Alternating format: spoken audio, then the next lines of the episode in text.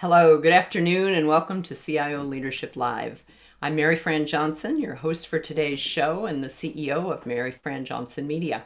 We produce CIO Leadership Live with the generous support of my colleagues at CIO.com and the CIO Executive Council.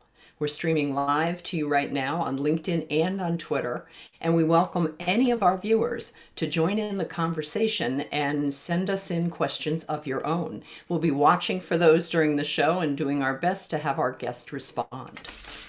And my guest today, I'm very pleased to have Kendra Ketchum, who is the Vice President for Information Management and Technology at the University of Texas at San Antonio. When Kendra joined UTSA two years ago, she took on a newly created role that was designed to drive overall IT strategy and transformation bringing with her more than 25 years of technology leadership experience in both higher ed and government organizations. At the university, Kendra oversees a technology environment that supports faculty, staff, and about 45,000 students. She and her hardworking IT staff of about 170 enable all of the applications and the infrastructure that is related to administrative IT, information security, and technical services. Before she joined UTSA, Kendra served as the Chief Technology Officer of IT Shared Services at the University of North Texas, and before that had leadership and technology roles at Texas Wesleyan University, the University of Northwestern Ohio, and Bowling Green State.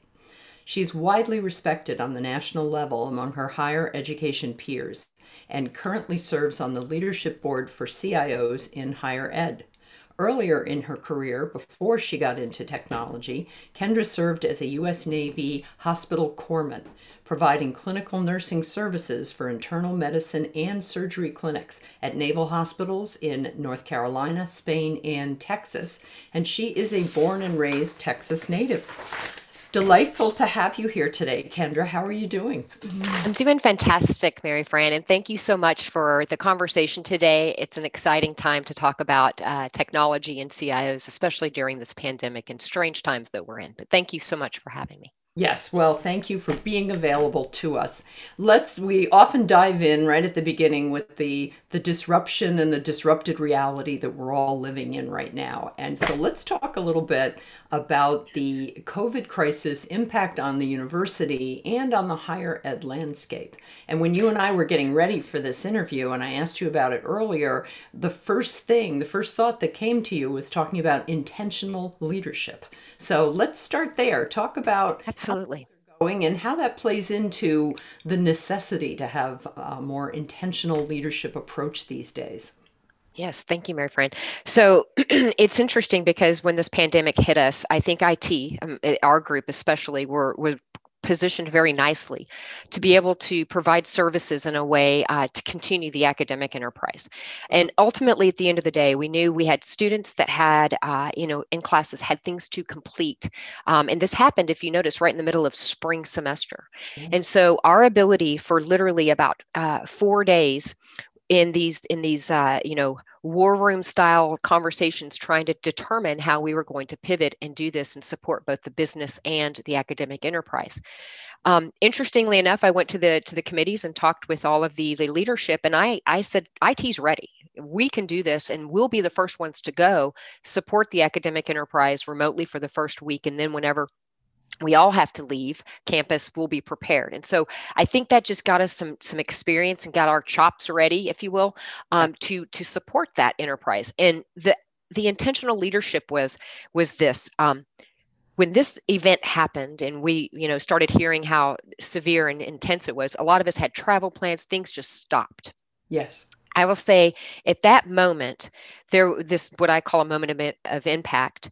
Um, we decided we could either thrive or we could survive, mm-hmm. and thankfully, the leadership that I work for they're very much thriving mindset. And so that ability for us to just all of us grab together and say we're going to thrive and we're actually going to do more in spite of you know uh, the pandemic and and deliver more. And i think that goes to the intentional leadership because as we started to leave we now have disparate groups that are away from campus that still need to be led right? They still need to know they're part of the organization and they still need to know the importance of their role as they support the academic and business enterprises. Mm-hmm. So I think that intentional leadership pushed down about three layers in my organization from directors to senior directors, uh, all the way down into to the managers to ensure that people are getting what they need. It goes back to that's who's delivering, right? That's who's delivering these services. And so to be an intentional leader is my role is to set them up for success, mm-hmm. get them the tools they need,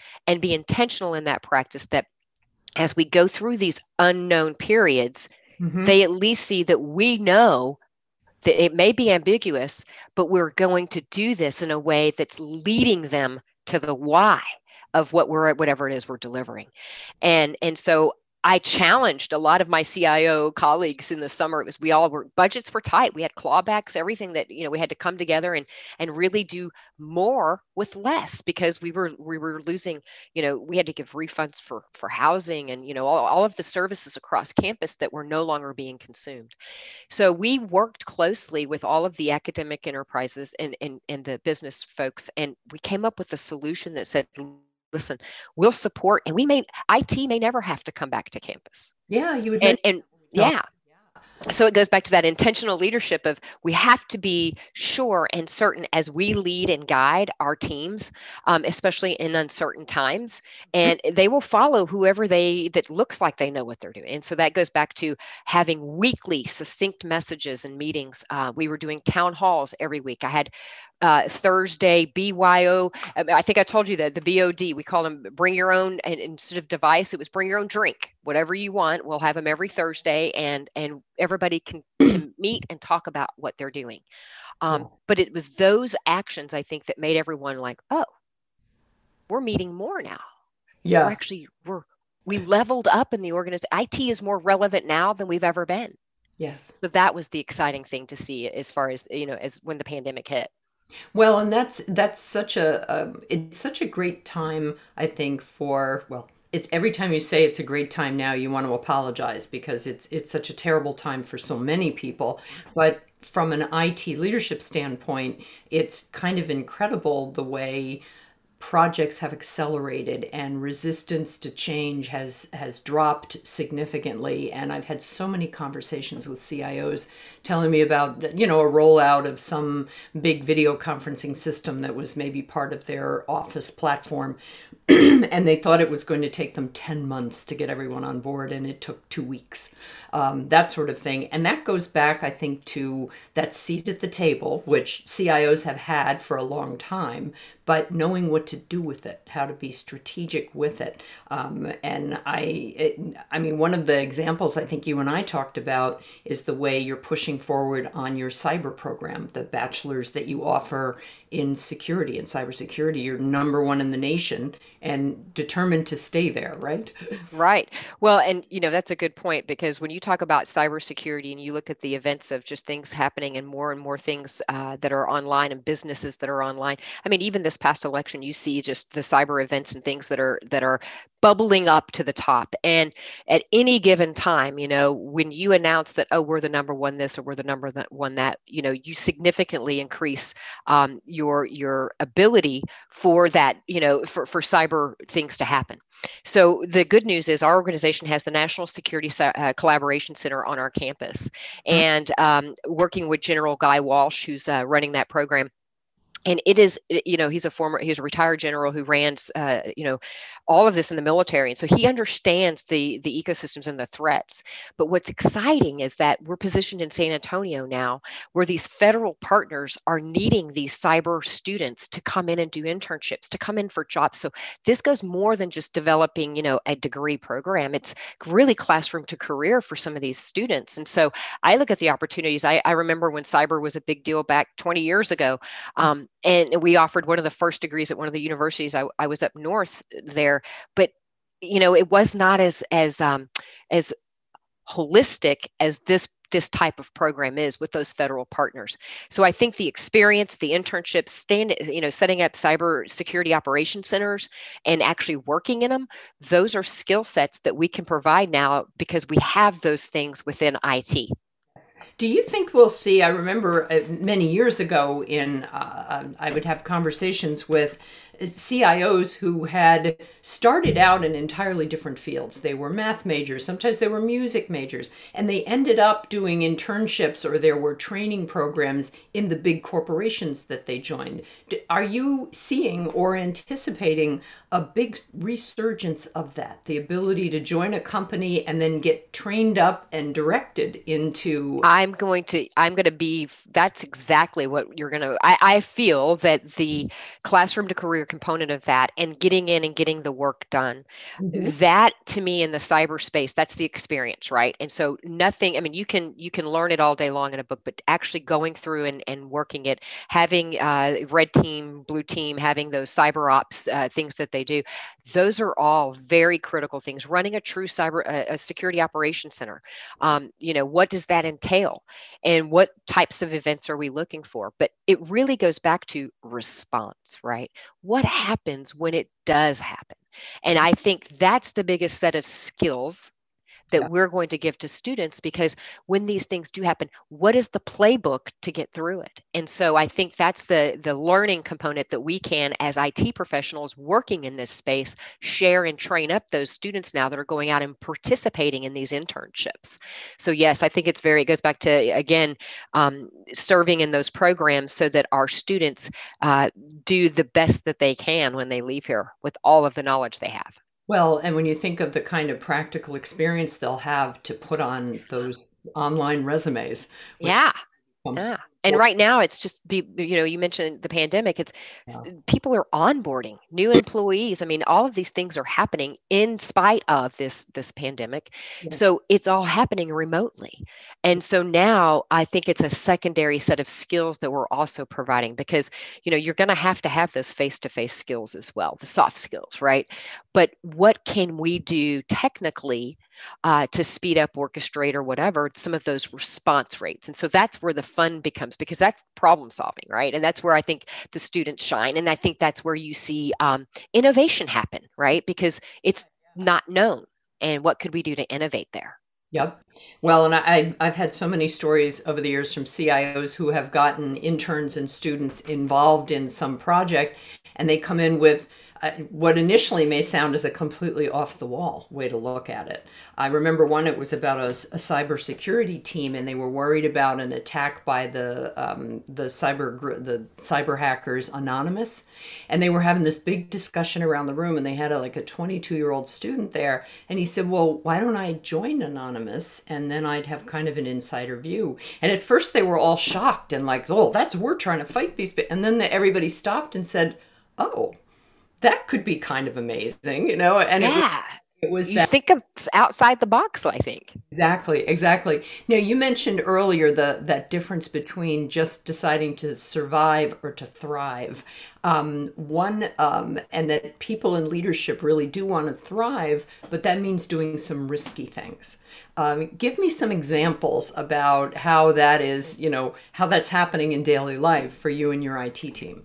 You bet. So we, uh, you know, as as we started to create our strategic plan, we started about a year ago in developing that. So when I said IT had a little bit of a level up, and when the pandemic hit, we were prepared to walk into the next four years with a strategy, right? Mm-hmm the strategy had to change had to change right? And and that's okay. We can do that. That strategic document is a, a living document. So we all sat down as leaders and we started working through the strategic plan and we determined there were definite areas we could make significant impacts in. Yeah. And that means that instead of putting those on the back burner things like governance things like um, you know strategic portfolio guides actually looking at portfolios and services mm-hmm. tying all of that together in a true portfolio that's managed those visions so service management wasn't vision. so we were pushing that out and the the pandemic made us look and say wait we need to pull that forward so we pulled that forward we sat down and then i took my strategic plan and shared it with cabinet and said we're not going to just create a year of what this is going to look like when we come out of the pandemic because that's probably going to be pretty easy to do, but not really give me insight that's going to be valuable yeah. on how we could grow and be better. So, what I said is let's create a four year plan And in that four year plan, we know that that year of ambiguity is the pandemic and we're working through it and we're delivering our services. And then the next three, four, orchestration, automation, all of those things start happening here and now. So that when we do come back to campus, we have freed up our operational cycle so much that we can start to innovate because our time of doing those tedious daily tasks is over, right? We're not doing that anymore. Yeah. So that's where I think the risk came in. And, and I'll give you an example, tech, two of them. Uh, our tech cafe, Mm-hmm. Uh, we went forward. Uh, there was no service. There were actually like five service desks across campus, not including the the 27 plus distributed uh, IT areas in the 63 different uh, distributed IT areas. So distributed IT exists in higher ed. That's just how it is. Sure. Um, so, so seeing how we could come in with service management and actually have one tool to mm. serve all of these desks and have one set of ITIL uh, practices and one set of ITIL uh, ex- explanations of how things operate in an IT shop, and then lend them our tool. And so I, to do that, I had to come up with a clever way of funding it. So in the middle of the pandemic, back in July, budgets yeah. were cut by 10% yeah. across our entire org. Mm-hmm. So I I didn't have to go far. People started knocking on my door because they were we need to get out of the IT business. Can you help us? Yeah. so we started onboarding into our ServiceNow platform all of these distributed areas to help them and give them tools to run an IT operation.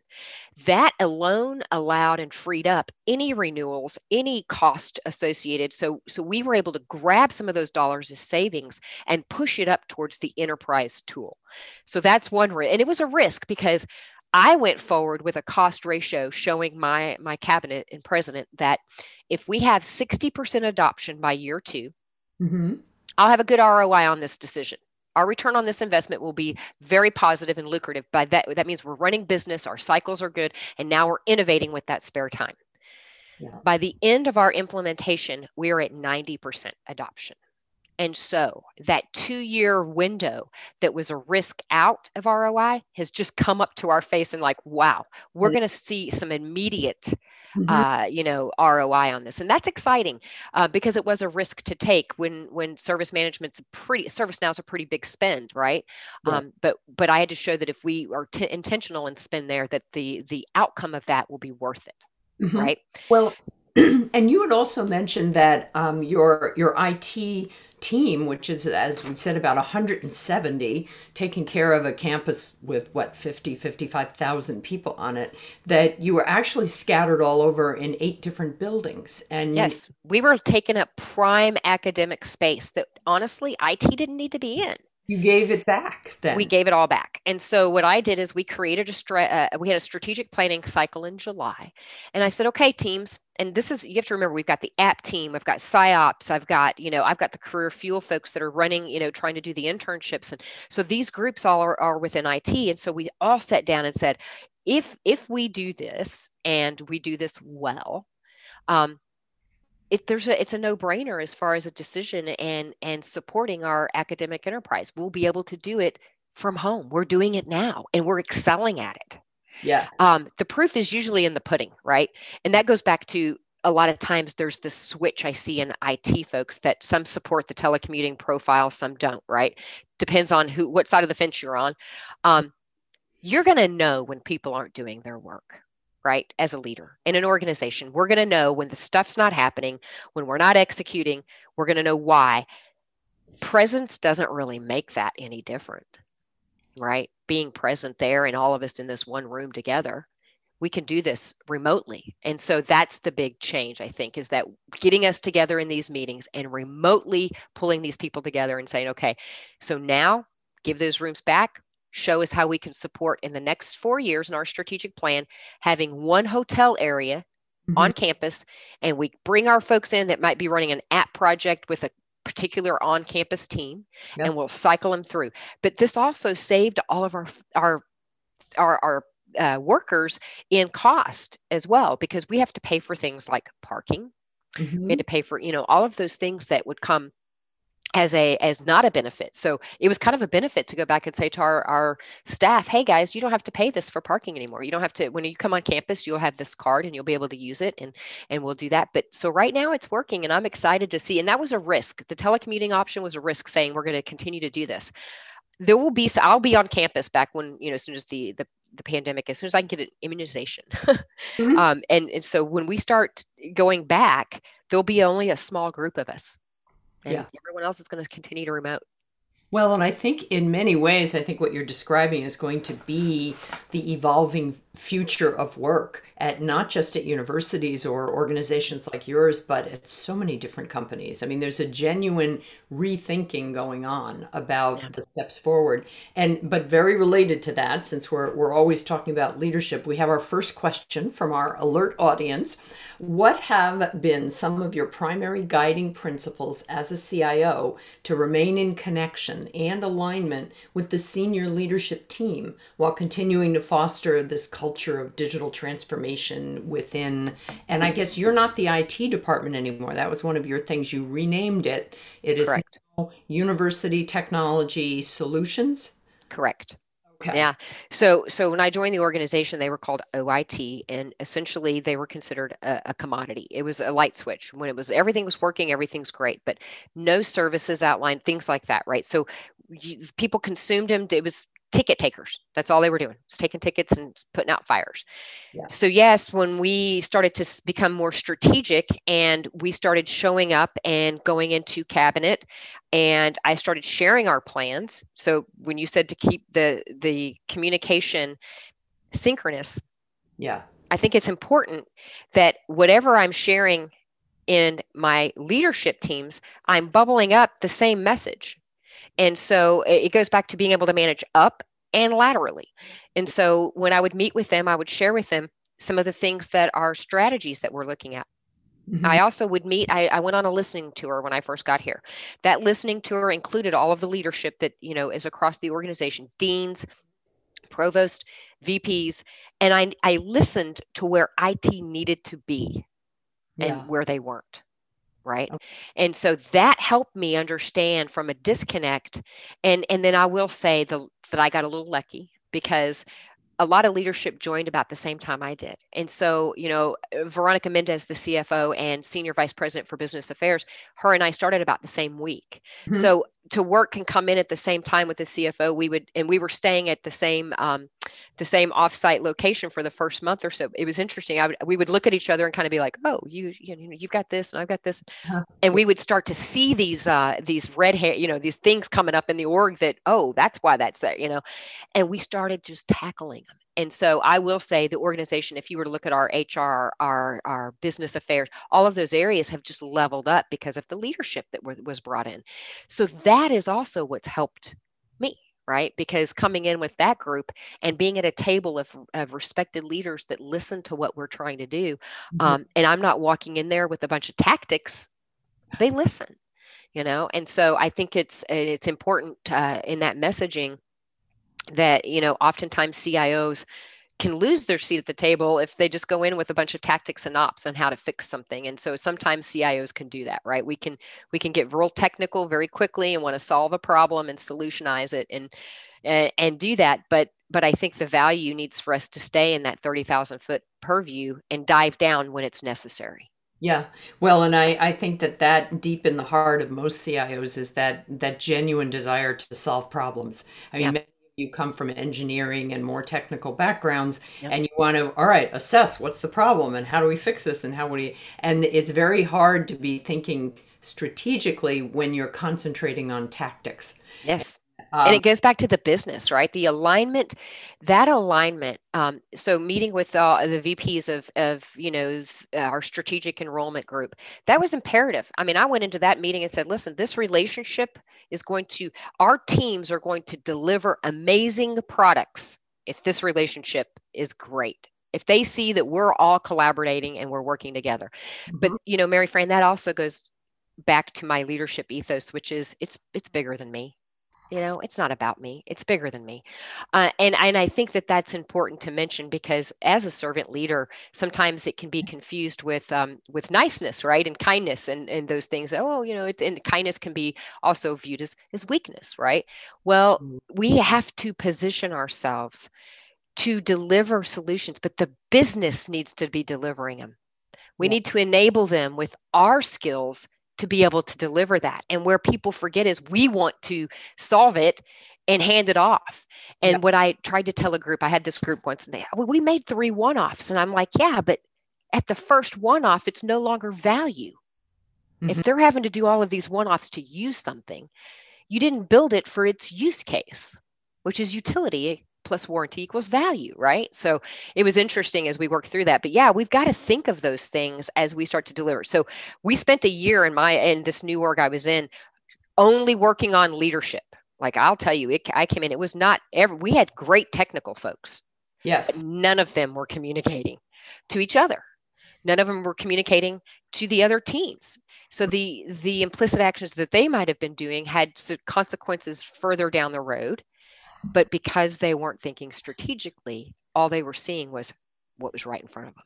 Yes. So I think lifting them up, and I mean, we had to go through design thinking courses. I put all of my senior engineers through design thinking classes.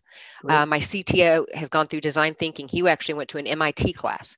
Mm-hmm. Um, I want to design solutions. You've got to put the empathy back into it, and I think that that was missing. When you're just a ticket taker, you know, and it's broken, you walk over and you replace a keyboard, and then you leave, right? Yeah. Yeah. Nothing sexy about that, right? Tricky part about servant leadership because people can be, uh, especially on the business, from the business colleagues, they may be concentrating too much on the servant part and not realizing that it's actually a whole different concept. Now, you mentioned that I know is one of your core philosophies about the warranty value plus what value equals utility plus warranty at the ITIL. Utility plus warranty equals value. Okay. Explain a little bit more about that. I may be the only one listening that that was a new equation to me, but what do you mean? Well, I, I always tell it in the way that our teams deliver a solution. So let's say somebody wants a mobile app and we design the mobile app, and the mm-hmm. mobile app has two workarounds because we didn't get something completely fully baked, right? Mm-hmm. So utility is its use case. You're building it for what it's used for. Warranty is you're using it for what it was built for, right? Okay. Yeah. Well, we just built two workarounds. You're not using it for what it was built for. And now the utility and warranty aren't there. So how are you deriving value by making them do two workarounds? Okay. Does that makes sense? It um, does. Yeah, yeah. Yeah. And so I always, it's funny when we solve problems, and that's another reason we changed our name, University Technology Solutions. Mm-hmm. When we said we're solution providers, I, I pulled all the teams when they started doing the design thinking. I said, okay, now I made them go through a prototype. They had to do a prototype exercise of delivering whatever widget they created as far as a prototype and go through all of the aspects of what that looks like. So there they would do that and they would start to see, oh, the business case for this needs it to be used this way, not the way that I was going to build it. And right. that's where the sweet spot comes in, right? That's where the connection happens. And usually out of that is where good solutions happen, uh, innovations that change, uh, you know, the world or change, you know, the, the process of what you're doing. It's it's seeing a common problem from a completely uncommon solution standpoint. Um, and I just want to take a pause and say, if you're just joining us now, I'm uh, this incredibly lively and informative conversation is with Kendra Ketchum, who is the vice president of information technology at uh, the University of Texas at San Antonio functionally the CIO, but we're dealing with higher ed, so there are fancier titles with more words in them. I, it's great to have you here with us, and please, if you have any questions for Kendra, uh, do put them in. And speaking of which, I have another one now. Can you please provide your thoughts on data strategy as it relates to integration of data across applications and systems, and a case in point, a 360 degree view on an existing or prospective student? Yes, this this is okay. So this is where I really can nerd out on you and get into the details. So you're going to help keep me at that thirty thousand view, right, Maryfran? But but honestly, this goes back to um, delivering data science, right, and and solutions that perhaps um, take data, utilize it to come up with the best scenario or best answer. And what I found was interesting. I was at the University of North Texas and they had no data warehousing platform. They had probably five failed or four failed data warehouses that had come in prior. And when I got there, I got handed this huge, um, you know, SaaS project and, and said, here, this is a project. And so immediately I was like, time out. This, this is a program we are creating a data science program. And in this program, yeah. there will be many projects of us getting the data and getting these integrations done.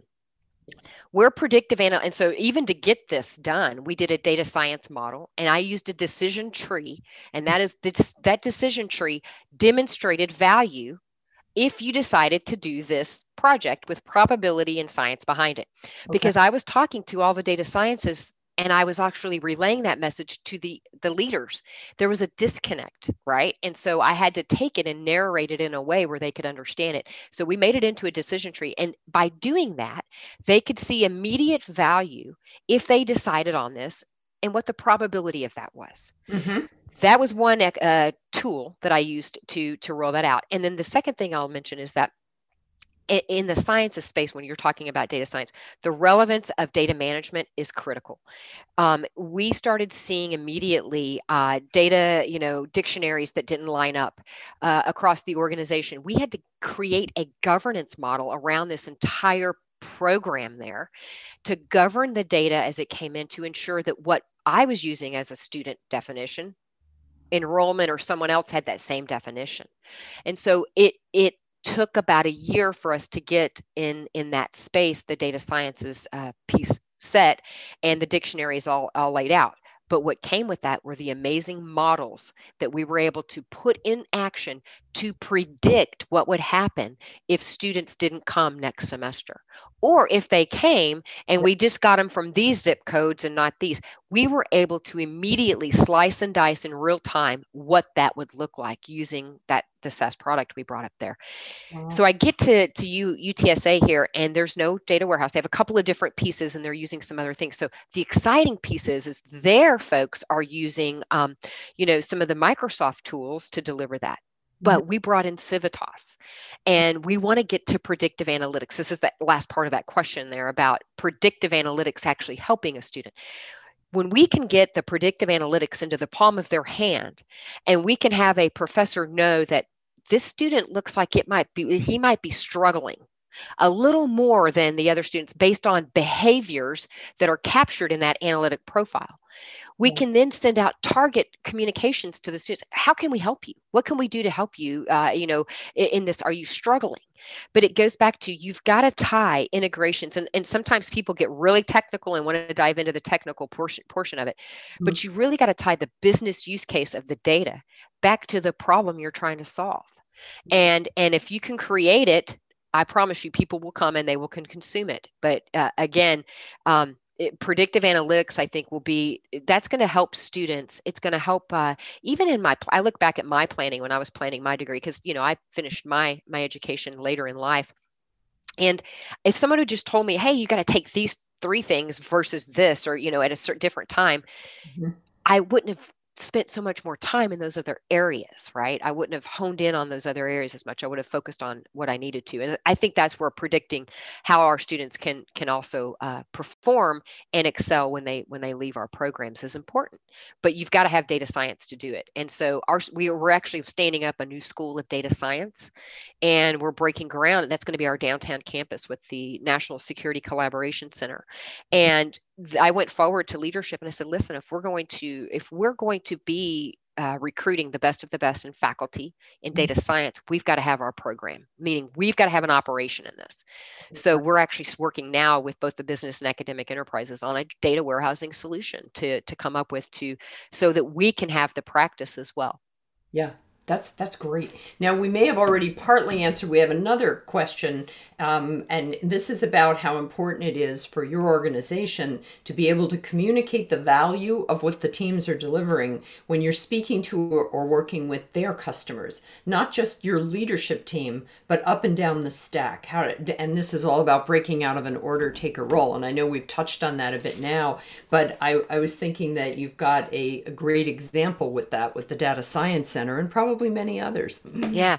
Well, I'll tell you, um, in working together, we we started immediately showing up, and and anytime people, when you're new into an organization, you have to remember there's this culture there um, that you were not at those tables before. So so you've got to push, right? I call it pushing a rope, right? We're pushing this rope up, and I so I'm just showing up, and I'm like, hey, can we do this? And I'll I'll be in this meeting with you.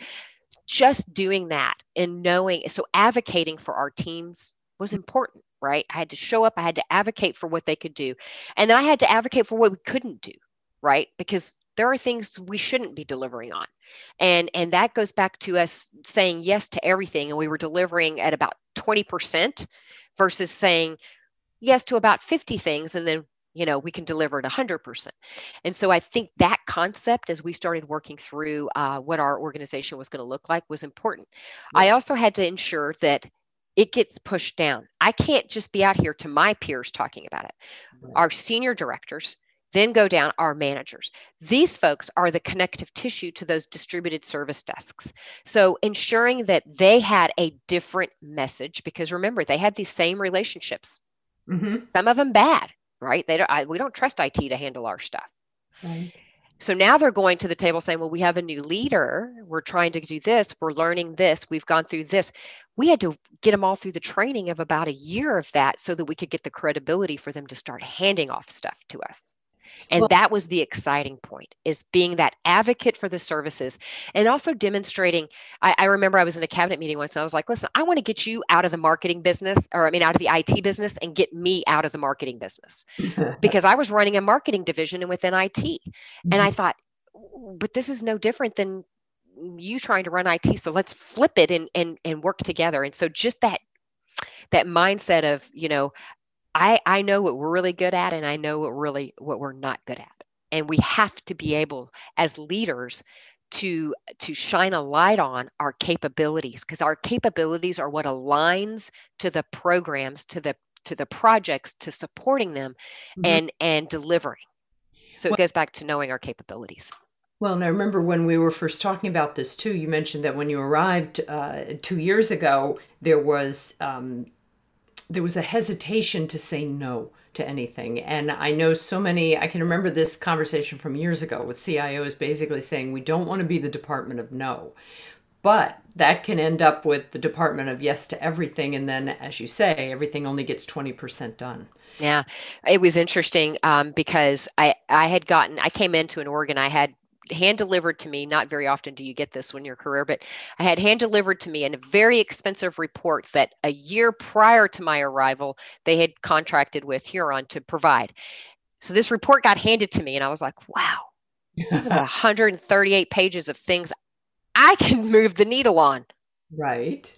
So I felt very fortunate, but I get this report and we started looking at it and I dove in and and they recommended that we put governance last. It was considered a, you know, it's a high execution, high value, you know, but but put it last. Oh.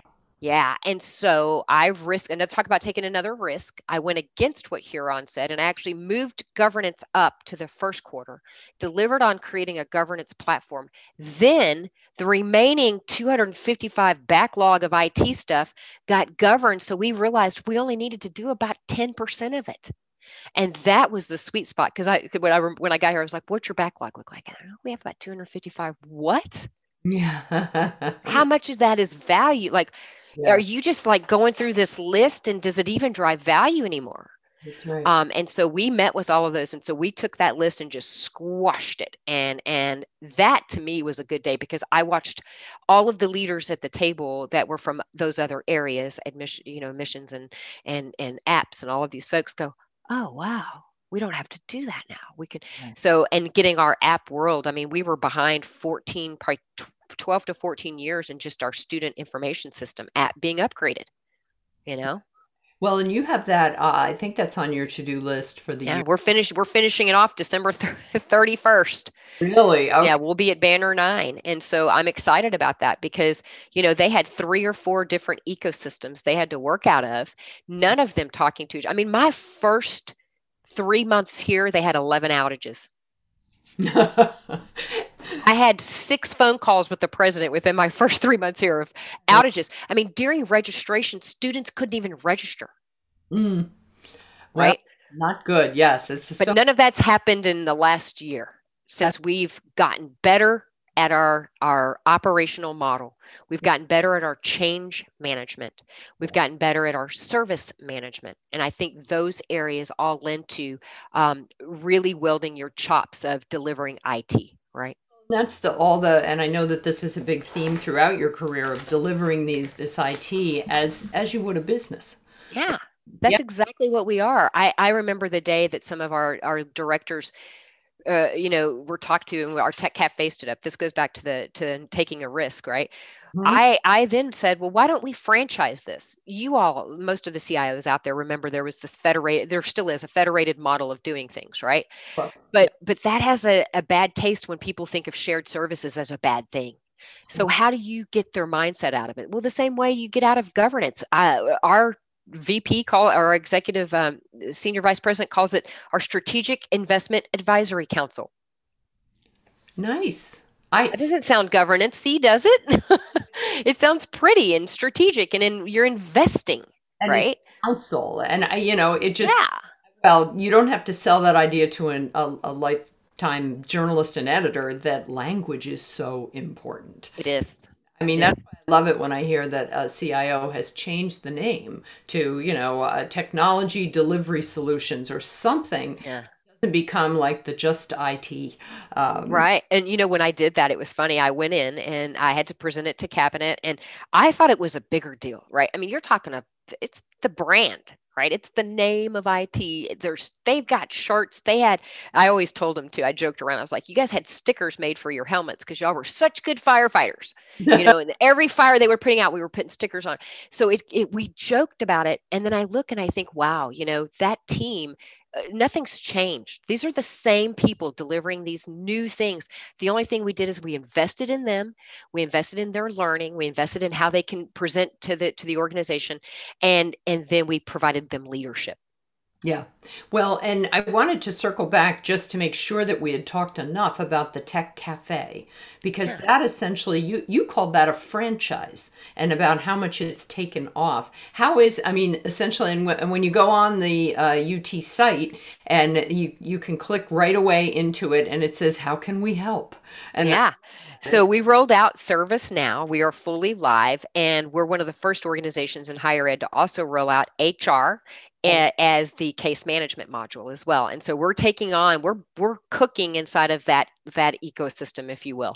Oh. um, and so for us to be able to correlate data and share information and all of those things even it playbooks right? It, it is it yeah. we had some audit findings that showed even the distributed units they might be running it but they're not doing server updates. They're not doing the things that it technologists typically do. Right so, in providing those services, as we said, we'll take that on for you.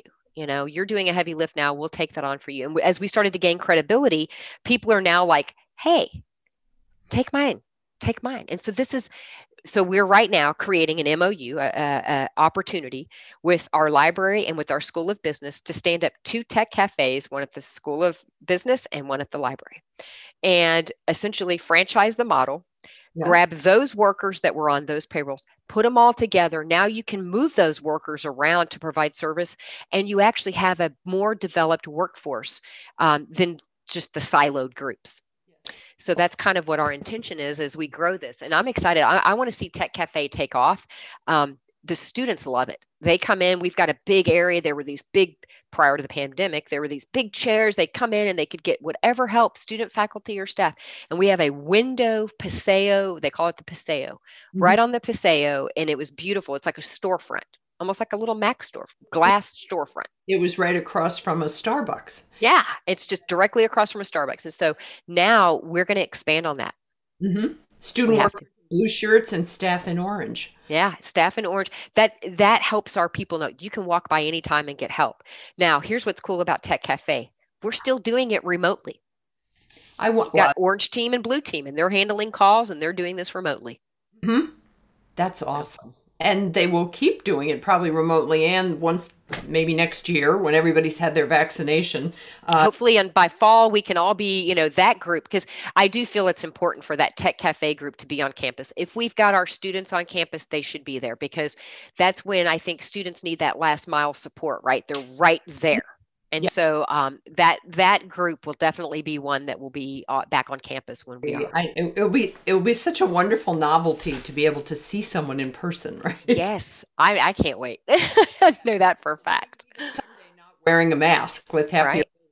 Um, we have another question, and this one it's it's related to something we were talking about a minute ago, but it's about a, kind of a general question about how you address data ethics.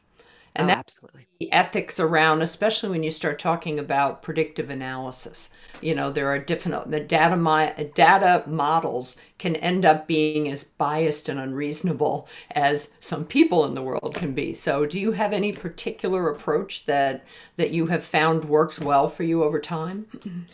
I think uh, when you start looking at the sciences and you leave out um, any concept of ethics, that it is a critical moment of impact for your organization mm-hmm. because you are building something that has far reaching uh, capabilities.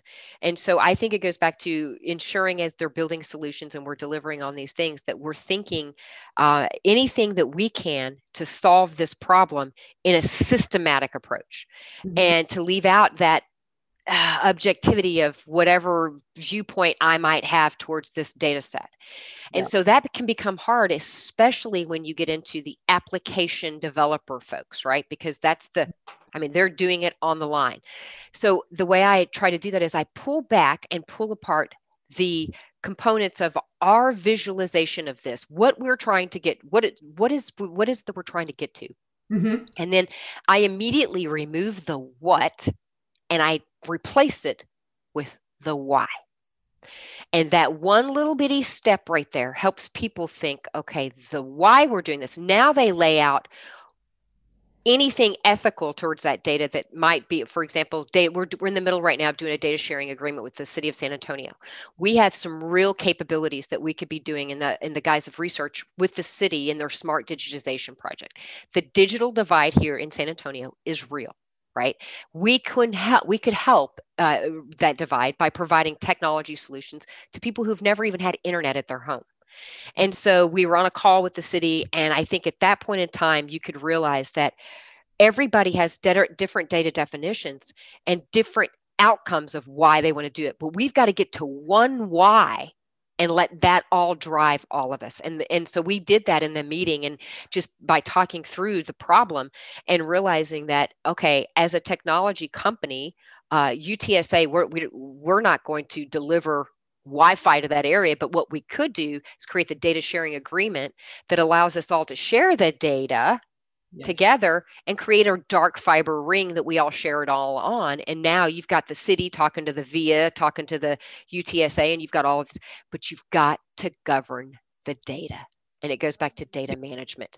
Forget the uh, you know the uh, the ethics come into that as far as the as the management process happens but data management practice has to be uh, first and foremost in the governance uh, space. Because if not you're going to have many many wild wild wests I guess. Overnight. and what better place to have it than in Texas, right? Right. Yes, there's a real. I see. A, we see a lot of that already. I'll never forget. I was working up in Fort Worth, and I actually had a, a, guy we were talking with with the city, and you know, talk about internet in the form of barrels. Can I just get another barrel of internet? You know, no, this is not oil. We don't do it that way. But yeah, you're right. You know, we have to we have to be succinct in why to the why, not to the what to the why. Do you use that five whys method? I do. Yeah. It's usually by the fifth why. Like, why do you do Real, you mm-hmm. find out really what it means. Why are you doing this? Oh, you just trying to do that? Well, you we just created this huge abominable snowman for this one little bitty thing right this one little bitty problem so what we should have done you exert 600 pounds of effort and you're not getting that that fruit why are we exerting that that yeah. goes back to governing our work yeah. a lot of folks said well we're busy and i was like well what does busy look like I didn't have any idea. They didn't have ticketing systems. What does busy look like? But it goes back to now that we're governing our portfolio, I know that mm-hmm. we're executing on the right work at the right time. Yeah. That's the important piece. Well, and I have actually, I've been kind of a, uh, a sotto voce fan of IT governance for a long time because, but it's one of those things. I remember when I was uh, editor in chief at CIO Magazine, and we would propose doing a, you know, we'd have an idea, let's do a cover story on IT governance. And everybody around the table would just groan and think, oh, we're going to be writing about those ITIL libraries and things. But it was actually, it's really governance is so much more about deciding it's so political for one thing and it's deciding how the money's going to get spent and what the real priorities are and yeah well and it goes back to aligning. Yeah. Why am i delivering solutions that does not provide the business value? That's a very good question. How do you answer a question like that? You can't i say i roll out governance to ensure what i'm rolling out yeah. they wanted it didn't want. Yeah. Do you have you have a bigger fan club now around the idea of governance? Hmm. I do because we stripped away the name of governance. We're calling them strategic advisory councils. We've got a technology in, in, investment group, you know, and we've got a technology advisory group, TAG. And all of these people get together and talk about the impact of this technology. And then the top group actually makes the decision. But one thing I will say is I had to implement a BRM program. The business relationship manager role did not exist at UTSA. So when I got here, I immediately looked, and what I was looking for were two things. I knew my business, right? We know we know our business. We know we've got academics and we've got uh, you know business, the business that's running the academic empire. Mm-hmm. So we have to say, okay, these two groups, we have to be able to serve these two groups. And I started immediately looking who knew those two groups the best. And I found that I had a young lady running our service desk. She knew the entire enterprise and had been running it forever. I grabbed, gobbled her up and got her into BRM training. And then I saw that we had a gentleman that was running the library and he had the faculty side of the house and he knew that. So I lopped him up and grabbed him as well. And I said, We're going to paint you. Y'all are BRMs. We're creating a strategic services division, and business relationship managers are going to meet with our constituents to find out what business value we can drive by what technology tools we provide them. And, and we actually found in doing that, we found there were duplicate softwares. We got enterprise things collapsed into one. Mm-hmm. People were managing VMware license across the organization. I flattened all of that into one. So those go back to gaining economies of scale. And that I think was missing because everybody was doing their own thing, right? And so that is where I felt uh, some of my leadership coming from UNT system that was ran like a business right? And now i'm on a campus trying to to do this so i think that that experience i had there was for a reason yeah. as i came here to apply it. Well and also you didn't they didn't have to start with a whole tedious relationship building exercise. They knew the- him they knew who all the players and i didn't.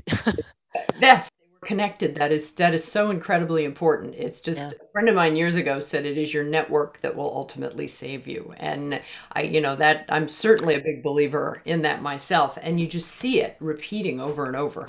Well yeah and so meeting with these folks and meeting with the deans and the vps it's you know i'm going in and i'm, I'm humbly assisting. What can we do to to to serve you uh, exceptionally right?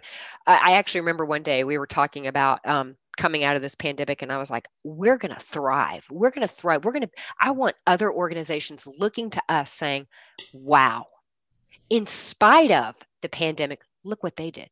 And I think the reason why I felt that was that that's where the sweet spot is. And that's really where the story is because it would be really easy just to plop my head in the sand mm-hmm. and let this all just get past us and then pull my head back up out of the sand and go, okay, what do we have to do? Yeah. I, I I'm not that kind of person, and I would never be able to do that because obviously, as leaders, we can intentionally make it better. Mm-hmm. And I think that goes back to why I I'm doing what I'm doing. That's why I'm I've chose to to do this, and I love it. Well, and you made a wonderful point when we were talking earlier, where you said right now is not our future. No, it's not. Like we have to look out that was whenever I hear people calling our current circumstances in the world the new normal, I just shudder. I don't want it to be the new normal. I want it to be, you know, the the interregnum. You know, yeah, we get it will. it will be the stepping stone to the next great thing and that's where i keep saying is that we're on a stone and we've got several more stones to step on and then we're going to what what happens on the other side of that well i can tell you most leaders that i've talked to in my life have never set out to be a leader right? They never set out oh, i want to be a vice president. That's not what they that's they right. set out to make it better. And that to me is kind of my ethos is i want to see it better that leave it better than what what we found it and make a true impact. I i still think that the digital divide and providing services to to you know our students right now they're across uh, we're a primarily hispanic serving institution and when they don't have capabilities of simple internet connectivity they mm-hmm. can't do their homework and that even goes to high schools, right? And so, how can we, and I want us to think innovatively, how can we leverage some of our technology and our dark fiber to help these, these learning units that are delivering uh, remote learning to students right now to their homes and yeah. them not have to go sit in a parking lot somewhere just to get on the internet? Or a garage that has yeah wi- we did we set up wi-fi in our garages to try to help students out but you know it goes back to uh, the digital when i say the digital divide is real it is and and some folks don't even have those capabilities giving them the uh, ability to even dial out from their home. We, we're handing out wi-fi hotspots. I mean some of them are in rural areas here in texas. Those yeah. wi-fi hotspots aren't going to help them anything you know? So we've got to think outside the box and getting access to the internet that should be a no-brainer. it should. Yes. Well, and it's good. And actually, I think you've just mostly answered. We had another question about you. What is the vision of the university, and how does that align with your role? And I think we've we've hit. Uh, at that uh, as an answer from several different directions. But is there anything in that question that we haven't touched on yet? Because as you said, it's a primarily Hispanic serving university, and a lot of people probably listening to aren't won't realize that San Antonio is the seventh largest city, city. in the United States not in Texas, but in the US. Yeah. And so that that was actually a shocker to me because I came down from DFW and I was like, what? And it's true. Um, it's it is a large city. And what I'm excited about is UTSA is sitting in that heartbeat of the city, right? We've got our downtown campus. We have our our ability for uh, us. I, and my my president used this term once. He talked about the metabolism of the city, right, and how UTSA can lend to the metabolism of the city. When we build out these new, for example, our new National School of uh, uh, Data Science or NSCC, when we build those downtown, I started immediately looking how can we leverage technology so that the student experience as they walk from one end of the downtown area to the other was uninterrupted from from you know them their learning experience. And so that alone was uh, is going to be the next good thing because i can see us in the next probably year when we start breaking ground there we're going to have to find solutions to keep them continuously connected and then make that an experience for them right? What does that mean? I'm leaving this campus and i'm walking now. This direction do i stay on your network? Can i still maybe i could um, you know get some food along the way uh, and and do some of that stuff online and, and with my mobile app. And so those are things i want us to start thinking of is what next things can we yeah. well that's a great idea. And actually i think and this plays very well we are almost at the top of our hour which i'm wow that went fast. I feel like we could talk for another hour but yeah. my studio is very busy with uh, with other work as well. But we do have one kind of a final question about whether you and I think a lot of uh, certain lot of parents, a lot of people who have college age kids think about this. Do you foresee us transitioning to a 100% online educational model for higher ed in the near future? Or maybe in even in the fire, uh, do you think it's going to be a mix? What is your? I I think there's, I think there will be a hybrid model continued, um, and and similar to what the hybrid model has been in the past. There mm-hmm. are laboratory, there are eh, hands-on things that that remote environment does not give you. And typically it's in the sciences space. And so, no, I don't see that ever going 100% remotely um, because you need to be, uh, the animals are here. You need to be able to come here and do your testing. You need to be able to be on in this lab environment. Mm-hmm. Now, does that mean we have labs and we have some created shared spaces and hoteling? I'm not sure what that landscape looks like. But if we outfit every one of our classrooms with the capability of remote or in person yes. it wouldn't matter. We could have a faculty member show up and deliver 50% of that content remotely and 50% uh, right there in the classroom uh, mm-hmm. synchronously, right? but that asynchronous style and modalities there are so many modalities and, and actually I, melissa vito she's one of our colleagues in that space and she's at uh, um, in arizona she has really done the research there and i'm excited to see what the modalities we go forward with but do i see it being 100% no now there might be universities that step off and do that. I will say you might after this pandemic there might be universities that close their doors for oh, the first time in history because I, right now i don't see how some of the privates are you know they're trying to stay afloat with no revenue coming in you know for on campus and those types of services that usually supported their model right? Their people. Um, so they're going to have to think out of the box. I really do think that. Um, but i think we're positioned nicely because what's interesting is in spite of the pandemic i feel this this particular semester alone people have chosen to stay home and we've actually our numbers went up a little bit so our enrollment numbers increased that's great. That's great. Congratulations. Yeah, thank you. It's it has been as as we say, this hour has gone by so quickly. And haven't it? I sign off and thank you. I just want to share one comment that we got from one of our alert uh, viewers on LinkedIn. Just said, Kendra, it's been inspiring to see what you've been able to accomplish at UTSA. You are an incredible leader. And oh, thank you. I could not agree more. And thank you so much for joining us today. It's- I'm humbly appreciate that. Thank you very much. It was a great conversation. It really was. It really was. And I just have to say, I absolutely love the background decor you have going on. So, I- Christmas arrived early at my house this past weekend. I really feel like I need to raise the bar here. I've had my my one little tasteful screen behind me for all of the uh, interviews I do, and it's I love the idea of a little holiday decoration. It's my facade behind me, but also you have to remember I have six dogs, so in front of me you can't see their dog bowls all lined up against the wall. All right. Well, terrific. Thank you so much for joining us today. And if you joined us late and you are sitting there thinking, oh no, I've missed the greatest conversation with this incredible CIO, don't despair. You can watch the full episode later today on CIO.com and it will also be on YouTube. So take a moment to subscribe to our YouTube channel, which is called IDG Tech Talk. You can also catch uh, my conversation with Kendra and also with the dozens of other CIOs I've talked with since late 2017 as an audio podcast. And wherever you get your podcast, just search for CIO Leadership Live and you will find us.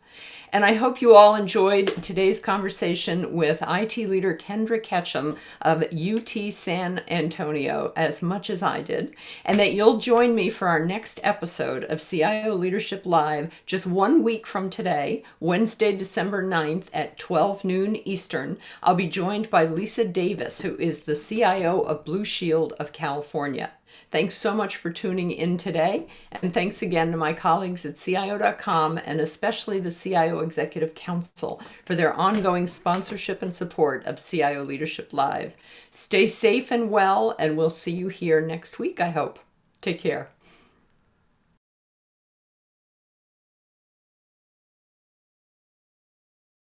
This podcast is produced by IDG Communications Incorporated.